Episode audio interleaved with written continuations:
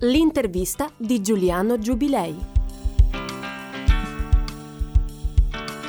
Buona giornata agli ascoltatori di Radio Immagina e benvenuto anche a chi ci ascolta sul podcast o attraverso i social. E benvenuto naturalmente al professor Renzo Guolo che oggi è con noi docente all'Università di Padova, studioso dell'Islam radicale e dei rapporti tra religione e politica. Leggiamo molto spesso le sue analisi su Repubblica, di cui è editorialista, e su altri giornali. Buongiorno professor Guolo.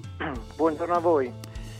Senta, con lei vorremmo, vogliamo parlare ancora di Saman, della morte di una ragazza di 18 anni che ha colpito eh, veramente tutti ma anche per conoscere l'ambiente in cui si è sviluppata la sua storia, che ha toccato, ripeto, tutti profondamente, anche perché ci ha fatto riflettere sulla situazione in cui vivono molte ragazze come Samane, divise cioè tra religione, tradizioni familiari e il mondo occidentale nel quale eh, spesso sono nate e sicuramente eh, sono cresciute. Ecco, è una condizione diffusa questa, professore? Sì, è una condizione molto diffusa soprattutto per le seconde generazioni, eh, cioè figlie e anche figli, ma soprattutto figlie perché esiste evidentemente una questione di genere in questo caso, eh, di immigrati che eh, insomma sono anche di, di, di recente arrivo nel paese, no? non sono certo no, 5 o 10 anni che possono semmai o anche di più mutare le culture di fondo in cui sono cresciute le famiglie. Quindi le, soprattutto le giovani ragazze si trovano a, a vivere questa sorta di eh, bivio eh, tra eh, la relazione con la famiglia che vuole mantenere magari eh, un'educazione di tipo tradizionale, soprattutto nell'ambito diciamo affettivo, familiare, sessuale e, e, e invece le esigenze di persone che ormai vivono qui e ovviamente vogliono vivere dentro questa dimensione.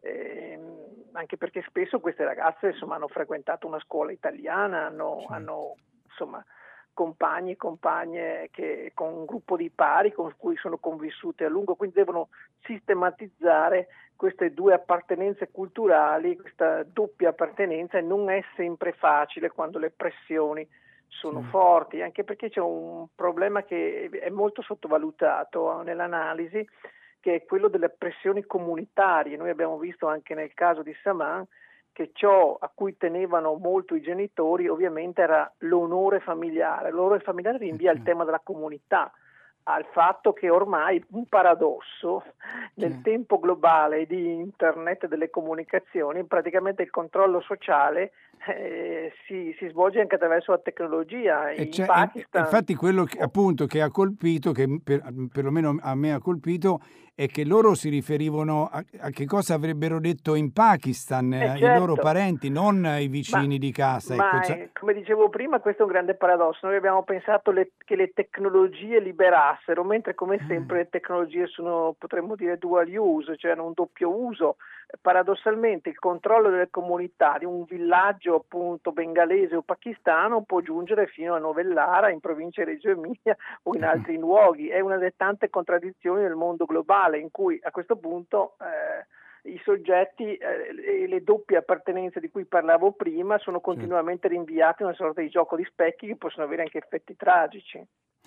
Sì, e tra l'altro, ecco, spesso queste, anzi, penso nella maggior parte dei casi, queste ragazze, le, le femmine, insomma, sono tra noi, insomma, a parte sì, magari frequentano le scuole, eccetera, ma poi in famiglia e nella loro comunità ristrettata sono invisibili, a differenza insomma, dei loro fratelli maschi, questo dico perché che invece possono certo. frequentare di più il mondo dove sono cresciuti. Sì, questo, no? questo ovviamente questo... è molto diverso mm. da comunità e comunità, e c'è comunità che vivono in una realtà più tradizionale, eh, però sì. insomma questa è una realtà diffusa, cioè noi abbiamo molteplici aspetti, come dicevo prima, dei, eh, allora, mm, io credo che sia anche necessario spostare un po' l'analisi eh, vista questa situazione anche sul che fare. Noi ci siamo trovati anche in Italia di fronte a una situazione di questo tipo.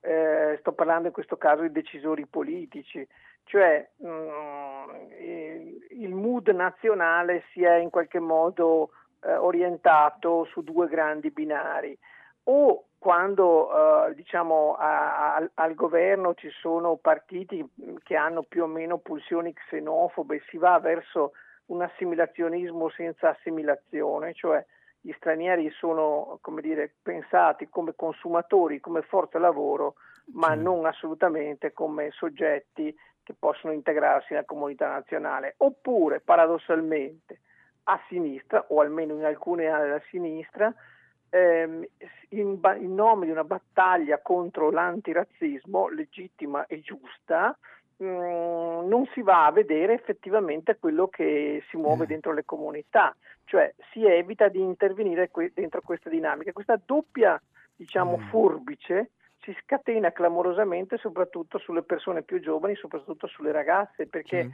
Non trovano l'aiuto esterno e, o al contempo sono mm. messe fuori gioco in una condizione di marginalità e discriminazione da parte della famiglia e da parte dire, in determinate fasi del ciclo politico diciamo, dell'opinione pubblica. E questo insomma, diventa problematico, invece bisognerebbe riuscire a fare in modo che ci fosse una sorta di eh, fuoriuscita dall'interno e, eh, certo. e, da, delle comunità e che questo processo di integrazione culturale avvenisse eh, sapendo che ovviamente si difendono i diritti e al contempo si devono assolutamente evitare che eh, gli usi e costumi diventino una sorta di elemento discriminante. Ecco, poi le chiederò naturalmente anche questi aspetti di, diciamo, del rapporto la, della politica con queste comunità eh, soprattutto a sinistra, come sappiamo ha creato polemiche, eccetera. Però le vorrei chiedere una cosa, ecco, ma c'è un sentimento di ribellione tra i giovani islamici che vivono in Italia rispetto alle loro famiglie e alle tradizioni che queste famiglie eh, gli vogliono imporre? Insomma, c'è una specie, qualcosa che assomiglia a uno scontro generazionale? Sì, sì, c'è, eh, certo, eh, eh, ovviamente. E, quanto è forte, insomma, nel... Ecco, appunto, questo è il punto. No? Noi abbiamo avuto questi casi proprio perché, come è evidente, ma anche in passato in altre comunità, nel caso di Ina o, o, o insomma, o di Sana, che sono altri due sì, casi due abbastanza casi. simili di qualche anno fa, eh, nel Pordenonese e nel Bresciano, eh, abbiamo un continuo emergere di questi casi che poi sfociano anche a volte insomma in, in denunce o, o, laddove ci sono associazioni che riescono in qualche modo a proteggere insomma a una sorta di emersione dei casi che sono indicatori appunto di questa difficoltà delle seconde generazioni Ovviamente anche qui non possiamo fare un discorso generalizzato perché c'è chi accetta in famiglia sostanzialmente che questo sia il modello sì. e quindi rispettano questi elementi oppure invece c'è chi eh, va allo scontro interno con la famiglia e c'è questa rottura. Sì. Ecco, eh, sono sempre di più questi casi, tanto più appunto queste, soprattutto le giovani ragazze in qualche modo si socializzano eh, nella scuola italiana, ad esempio, sì. entrano in contatto con il gruppo dei pari, cioè si mescolano come deve essere. Questa è una vera società multietnica e in qualche, per certi aspetti multiculturale. No? Ecco, laddove questi processi avanzano è evidente che insomma, abbiamo casi di eh, rottura con le tradizioni familiari. Non è semplicissimo perché le tradizioni familiari sono molto forti e ovviamente i, i gruppi, le comunità che sono nel territorio tendono a mantenere queste mm, tradizioni familiari perché si autoproteggono, cercano di vivere in un momento difficile come quello dell'immigrazione in un contesto in cui almeno esista un'appartenenza identitaria che li ancoli da qualche parte, no? per quello invece sono importanti i processi di integrazione complessivi perché favoriscono anche elementi di molteplicità di identità, di secolarizzazione interna e anche quindi di libertà degli individui. Ecco, perché noi tendiamo in genere a considerare l'Islam come una specie di monolite, no? Invece ci sono, certo. ecco, ci sono queste situazioni e le vorrei chiedere, ma ci sono anche tra queste comunità, cioè, c'è anche uno scontro culturale, eh, diciamo di, di, di, di dibattito insomma, tra due opposte visioni dell'Islam, cioè c'è una battaglia culturale dentro le certo, comunità certo. Isma- is- islamiche Ma... che vivono tra noi?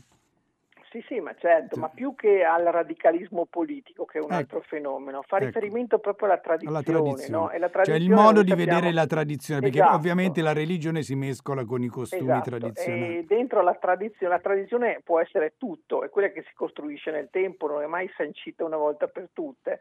Ecco, questo è, è, è, un po' il nodo, quindi noi assistiamo per esempio a importanti mutamenti, ecco, faccio un esempio, tra le giovani marocchine noi troviamo una secolarizzazione o comunque un vissuto identitario molto molto forte che concilia fede e cittadinanza democratica in tutti i suoi aspetti e, e, poi abbiamo invece famiglie che sono più legate alla tradizione.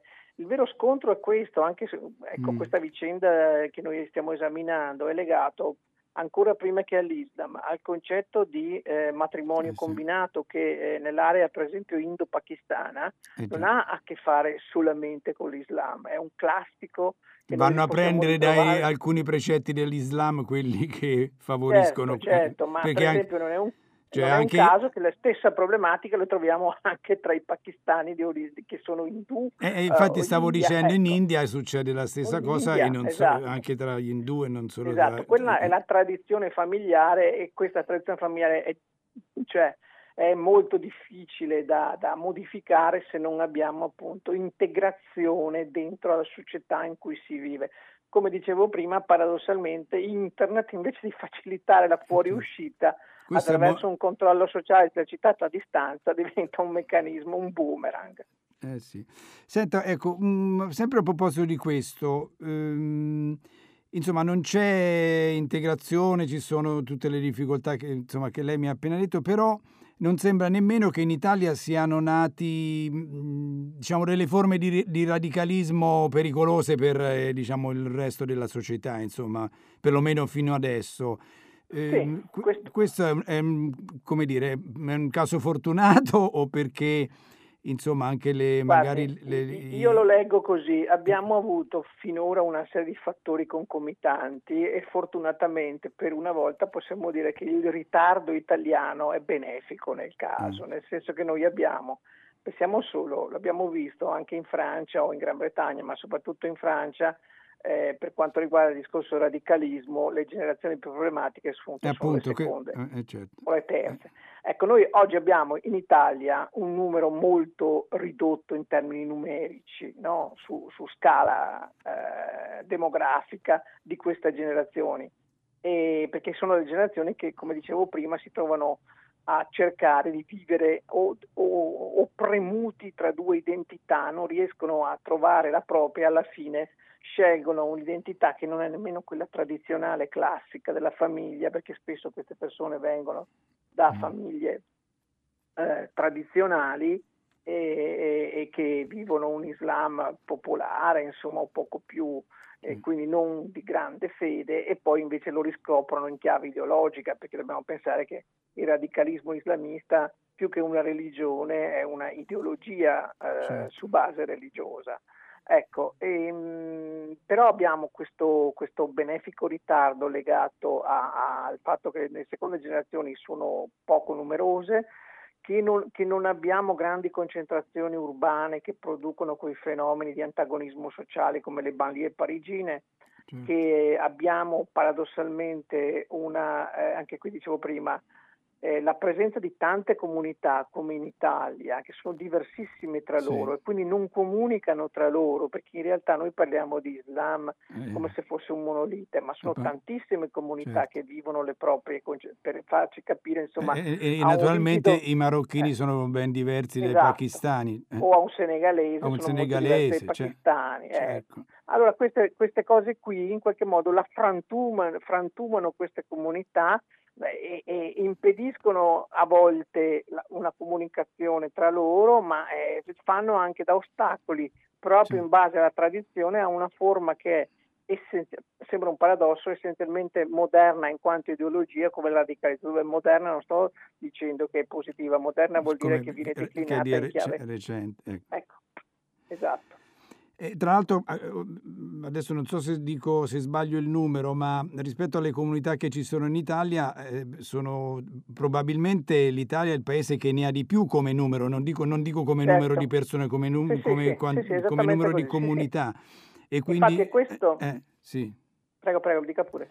E no, e quindi cre- questo crea, come diceva prima, la, insomma, come dire, la, la difficoltà di formarsi di un'identità insomma, un po' più certo. radicale, più vasta, eh, avendo anche tradizioni, certe volte anche religioni diverse. Sì, sì. Insomma, insomma, se non sbaglio sono un, ce- un centinaio le, le, comunità che noi ospitiamo eh, in Italia, diverse tra loro. Sì, sì, anche perché ciascuna ha la sua tradizione, i suoi riferimenti spirituali e quindi se, eh, o fa il salto, cioè o decide che il radicalismo come ideologia come dire, passa sopra queste forme identitarie oppure diventa molto difficile, quindi a un certo momento i fenomeni si fermano. In Francia eh, è diverso, per esempio eh. le comunità eh, algerine, marocchine, eh, sono tutte magrebine, qua, insomma, sono magrebine e eh. hanno avuto in comune l'eredità coloniale francese esatto. con tutto il vissuto, l'immaginario che gli è legato. Ecco, e, e quindi si forma anche di più un'identità comune tra i, i esatto. ragazzi giovani. Eh.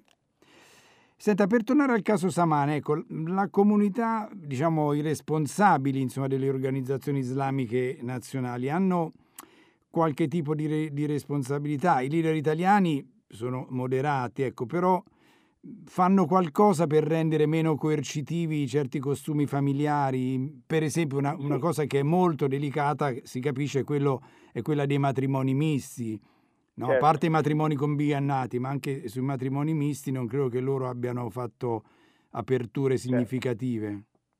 No, questo è uno dei grandi nodi, no? cioè di come in qualche modo eh, quello che io chiamo l'Islam organizzato, perché sì, gran... l'associazionismo islamico, no? cioè, sì. che è una cosa diversa dai singoli, eh, si, si, si, si, pronuncia, ecco. Possiamo dire che sicuramente rispetto a solo dieci anni fa o vent'anni fa c'è un mutamento, l'abbiamo visto, insomma, anche recentemente gli imam dell'UCOI hanno, che è l'organizzazione più eh, grande in Italia, eh, in qualche modo hanno, hanno, hanno detto che non, non, c'è spazio per i matrimoni combinati, ecco, eh, anche perché queste organizzazioni cominciano a essere gestite sostanzialmente eh, anche da persone che si sono formate o sono da lungo tempo in Italia, non era così vent'anni fa, dove avevamo appunto immigrati di prima generazione che in qualche modo stavano ancorati alle realtà di provenienza anche ideologiche e non erano cresciuti in Italia, non si erano integrati in Italia. Adesso siamo in mutamento. Ovviamente, come dicevo prima, eh, eh, l'Islam è plurale anche dal punto di vista associativo e, e, e, tende a organizzarsi molto più di quanto si pensi in chiave etnica. E questo eh, fa sì che insomma, il grande problema dell'Islam. L'Islam non è una, eh, una religione eh, che ha un vertice definito, è una religione, potremmo dire, senza centro, eh, eh cioè non c'è un papa che parla a nome di tutti. E questa sorta di pluralismo associativo eh, è sempre un problema dal punto di vista poi eh, della, eh, dei messaggi che manda perché ovviamente quel messaggio è seguito solamente da chi si riconosce in quella leadership comunitaria, ma non da altri. Ecco, però si sta sviluppando soprattutto per eh, effetto dei giovani quadri attivisti dell'Islam organizzato una riflessione che solo rispetto a 10-20 anni fa è sicuramente, potremmo dire, più in linea col quadro del vissuto dei diritti delle persone e delle condizioni della, della società occidentale. Ecco, ecco certo, quindi eh, sta dicendo che da noi, anche in Italia, insomma c'è, insomma, c'è dentro la comunità islamica, c'è... Sì, si ecco, discute, ma come dicevo insomma, prima parlo per... di comunità islamica al plurale perché sì, ovviamente sì, sì, certo. è, è, molto diverso, ma poi insomma, ripeto, eh, si tratta di capire, ci sono le mo- molte associazioni che fanno riferimento a, a, dimensioni che sono tipicamente quasi etniche. Sì, ecco, sì, quindi sì. chi parla a nome dell'Islam? Questo è il grande nodo, lo sappiamo, è, è, una delle ragioni per cui per esempio l'Islam, pur essendo per numero di eh, credenti in Italia la seconda religione del paese, beh, non ha ancora un'intesa con lo Stato italiano, è l'unica confessione religiosa che si trova in questa condizione. Certo, e, e, ehm, questo ovviamente ritarda anche il processo di integrazione, naturalmente. Eh certo, sì, perché meno, meno, meno obblighi, meno, dove, meno, dove, meno, diritti vuol dire anche eh, meno doveri, insomma. Eh.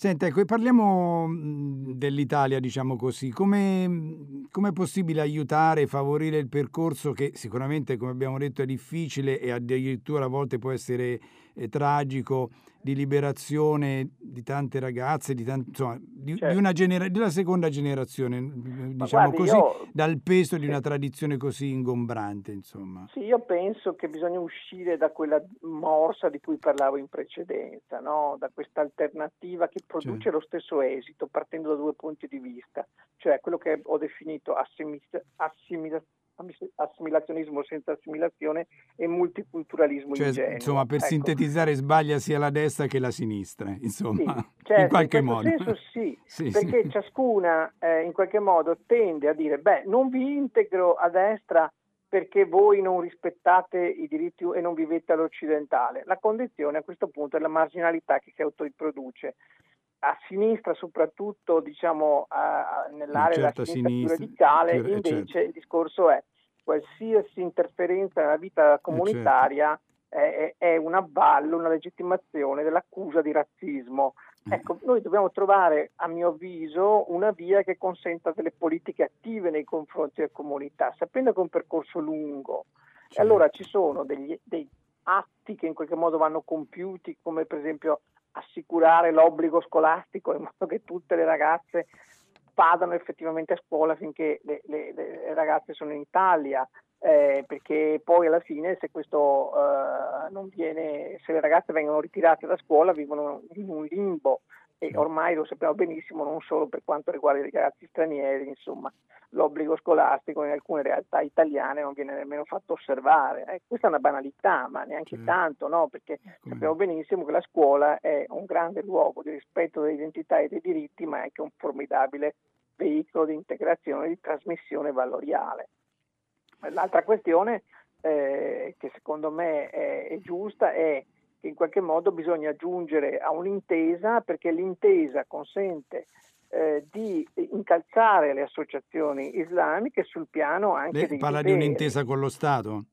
Eh certo, ah, sì, sì. E questo è fondamentale, intanto per equità, perché questo è uno dei grandi argomenti che poi produce radicalizzazione. Molti dei giovani musulmani italiani dicono noi ci sentiamo discriminati perché c'è intesa per tutti fuorché per noi. Insomma, si smonta anche un argomento che potrebbe certo. diventare potenzialmente eh, problematico.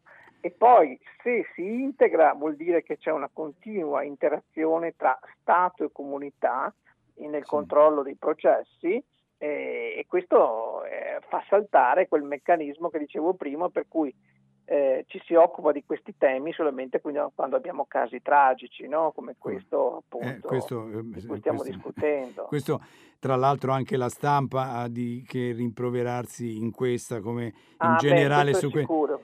Però ecco, magari poi una cosa gliele chiedo, ecco, però vorrei ancora restare sul, sulla questione dell'intesa, no? Cioè l'intesa tra lo Stato italiano e le comunità is- islamiche come passo non ancora fatto eh, che, eh, che, sarebbe certo. necessario per una vera integrazione. Ecco, ma su quali punti dovrebbe, ci, si dovrebbe cercare un'intesa? Appunto, quali diritti e anche quali doveri?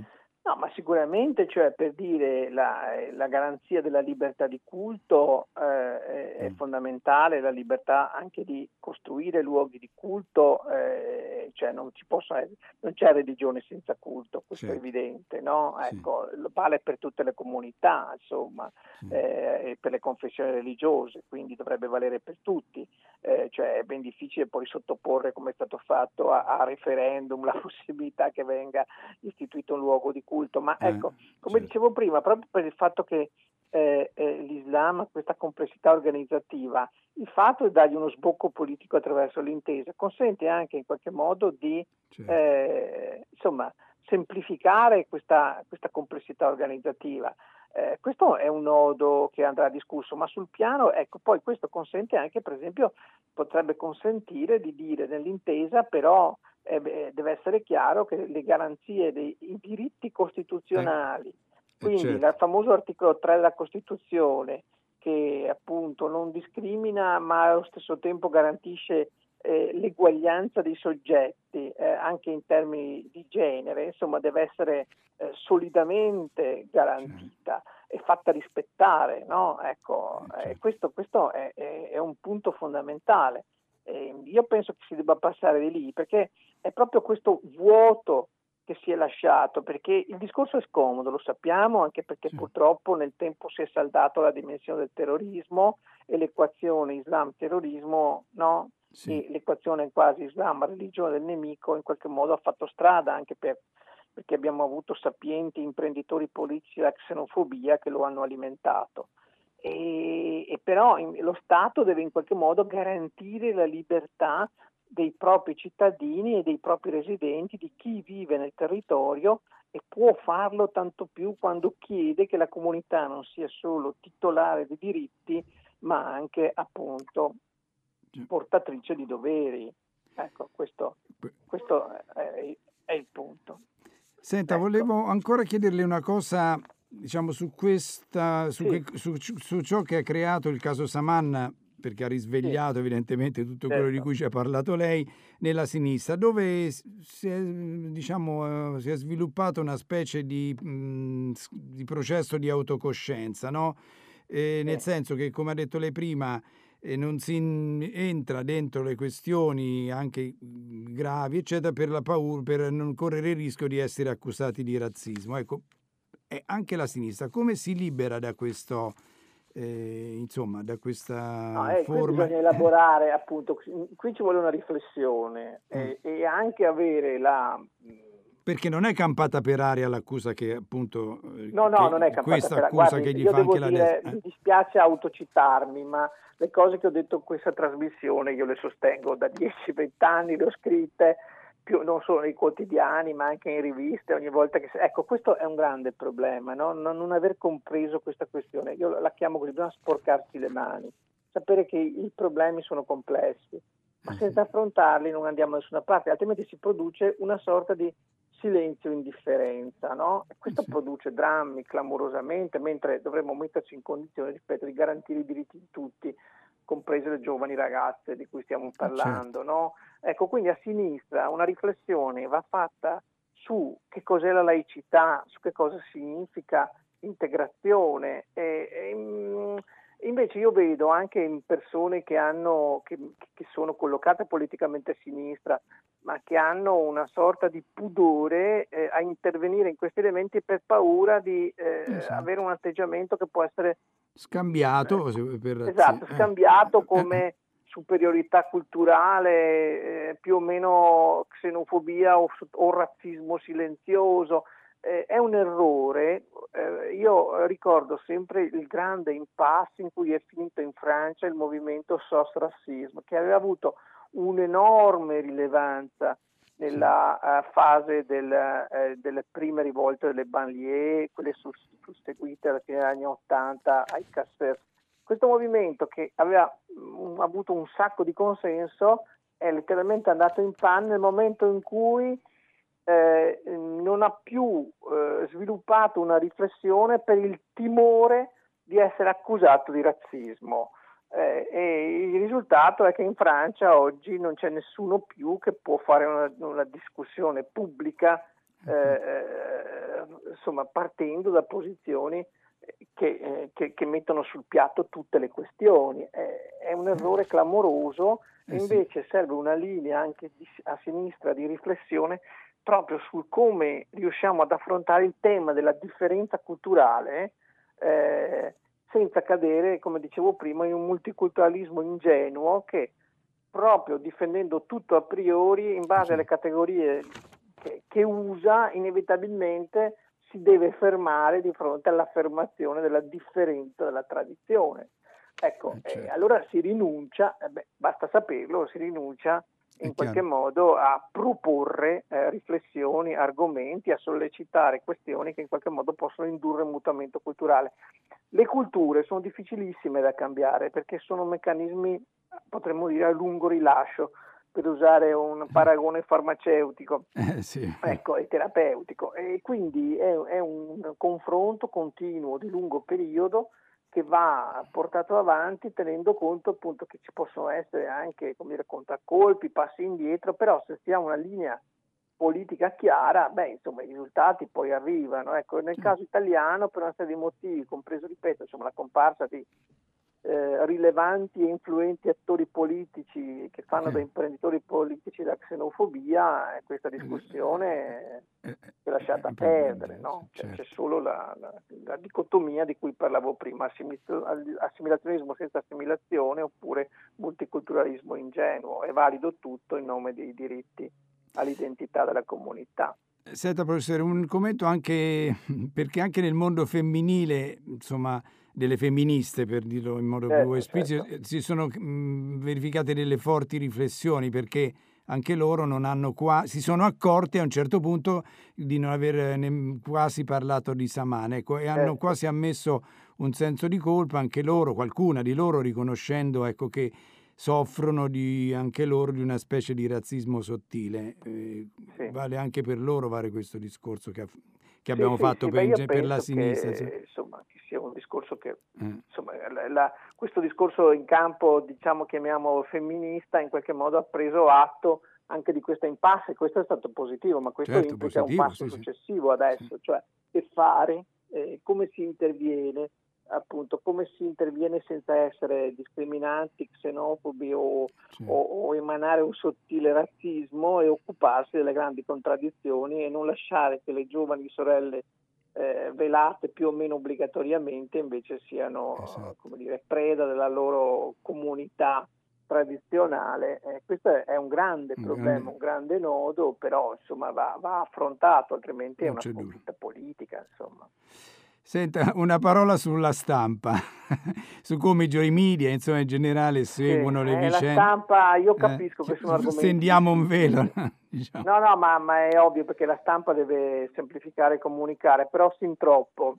Eh. È un altro dei, io delle cose in cui un po' imputo anche la stampa, pur ovviamente frequentandola certo. per ovvi motivi, è quella di eh, mobilitarsi spesso sul grande evento o fatto di cronaca e poi non, di non rilevare o misurare i processi nella quotidianità. Ecco, questo non è che si possa fare ogni giorno, però eh, questi temi spariscono e ricompaiono purtroppo al prossimo fatto di cronaca. No? Io, essendo Tragica. giornalista, chiaramente mi iscrivo alla categoria, però non posso non dare ragione a chi dite a chi ci dice parlate tutti i giorni degli sbarchi, ma non parlate mai dei ragazzi che studiano, del, certo. dell'imprenditore che è riuscito, se non in casi eccezionali, di chi sta all'università, di chi vive fianco e gioca a pallone con i nostri figli. Certo. Anche questo...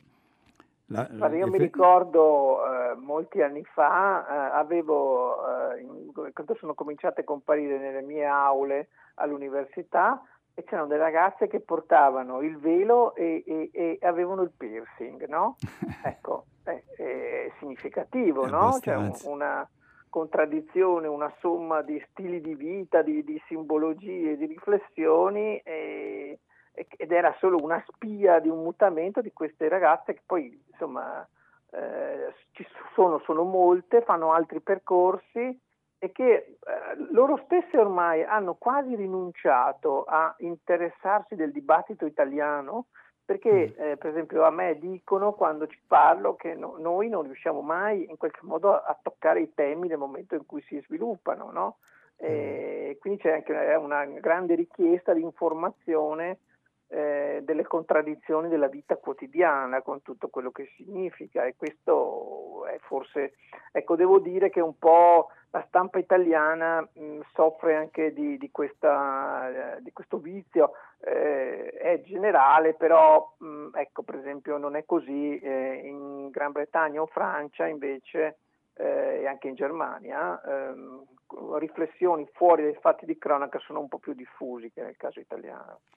Un'ultima domanda, professore. Letta qualche settimana fa è tornato a proporre la legge ius, lo, sullo Ius Soli, sì. ma non sembra che diciamo, abbia suscitato grandi entusiasmi nella certo. comunità politica, quindi anche in questo c'è un ritardo, insomma. Sì, c'è un ritardo ed è comunque un ritardo, lo dico miope per la società italiana, perché i processi di integrazione sono un antidoto a forme di deviazione di carattere criminogeno e terroristico e anche sono un antidoto in qualche modo al fatto che persistano questi elementi di tradizione comunitaria che possono diventare problematici soprattutto per i soggetti più deboli, no? come, come le, le, giovani ragazze. Eh, anche perché insomma lo Ius Soli italiano in qualche modo è una cosa molto diversa da, dallo Ius Soli eh, eh, che si è praticato in, soprattutto in passato in paesi come Stati Uniti, la Francia sì. o altrove, no? è molto legato a condizioni che potremmo eh, definire Ius culture eh, e esatto, quindi sì. ha, ha, già processi di integrazione in corso. Già, già, già Ripeto, avviato, è un avvenuto, grande sì. errore eh, riprodurre separatezza, perché le separatezze sono incontrollabili sia nelle manifestazioni di cui abbiamo parlato, sia in termini politici, in termini di possibili antagonismi. È un errore. Più saremo integrati, più i processi saranno complicati e difficili, ma più diventano anche gestibili, perché non è detto che i numeri, come parlavamo prima delle seconde generazioni, delle terze generazioni, saranno così anche nel prossimo futuro demograficamente, per cui trovarci poi in una situazione eh, molto complicata dal punto da di gestire, vista numerico cioè. e demografico senza aver messo in piedi i processi di integrazione sarà davvero un, un ritardo che questa volta pagheremo duramente e caramente. Benissimo, io la ringrazio molto professore per questa lunga ma molto interessante chiacchierata. Le auguro buon lavoro, eh, la saluto e a presto. Grazie, grazie a voi. Grazie di nuovo, arrivederci. Radio Immagina